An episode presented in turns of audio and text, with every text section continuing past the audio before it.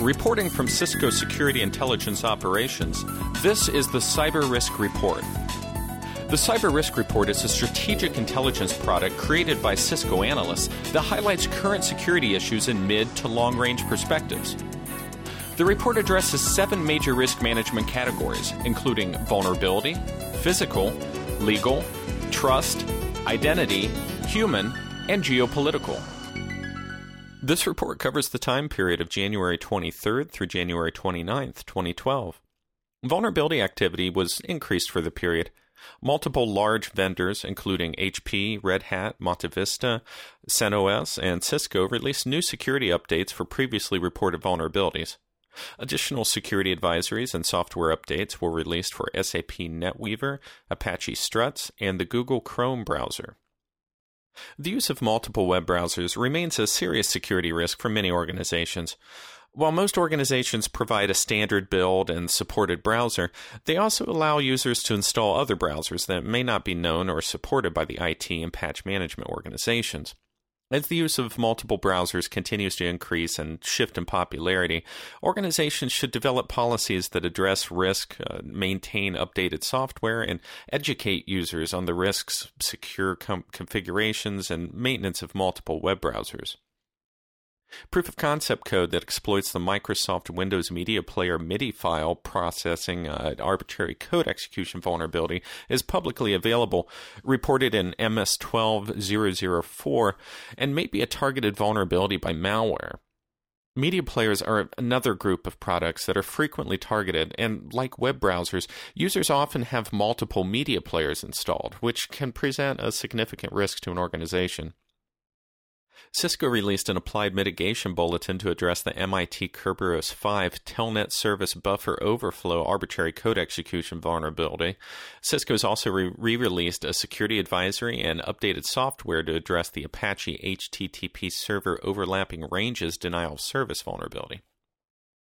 Details and additional information continue to be released on the exposure of product source code from Symantec, which this period resulted in the release of an advisory and hotfix for PC Anywhere users.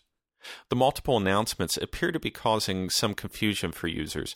Ultimately, Symantec and multiple security organizations are advising users to limit use of PC Anywhere or remove the software. IntelliShield published 129 events last week. 54 new events, and 75 updated events. These alerts are available via the IntelliShield Alert Manager service. Visit www.cisco.com slash go slash IntelliShield for more information. Moving on to the physical risk management category.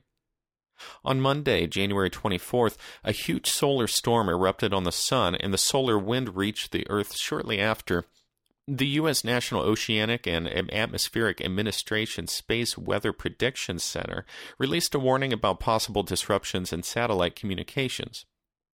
Airlines that operate flights over the Arctic uh, modified their flight plans and took a more southern course from their usual routes. Solar flares and other space weather can damage satellites, uh, represent a danger for astronauts in space, and cause disruptions in airplanes. What's relatively less known is that space weather can cause disruptions in power grids and pipelines. This effect becomes more prominent the further north one travels. Given the reliance on communication technologies and the rising prominence of the shale oil and gas transported from the north of Canada, space weather will have to be taken into consideration more frequently. As the sun nears the high point of the solar activity cycle, Potential interruptions will likely increase and should be considered in business continuity and disaster recovery plans.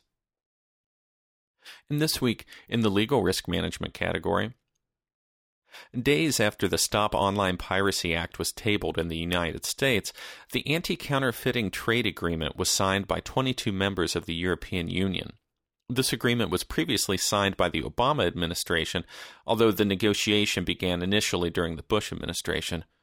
Most of the negotiations over ACTA have been held behind closed doors, and many of the details of the agreement are still unknown. The White House, under both the current and the previous administrations, have declined to release the text of the agreement, citing national security concerns. The news of the signing caused protests to break out in parts of Europe, some of these quite widespread. Although exact details of the agreement are still somewhat sketchy, some of the more onerous provisions of this agreement could make sharing information, such as what was learned in a classroom setting, illegal, or make it illegal to sell generic drugs, a concern for much of the developing parts of the world.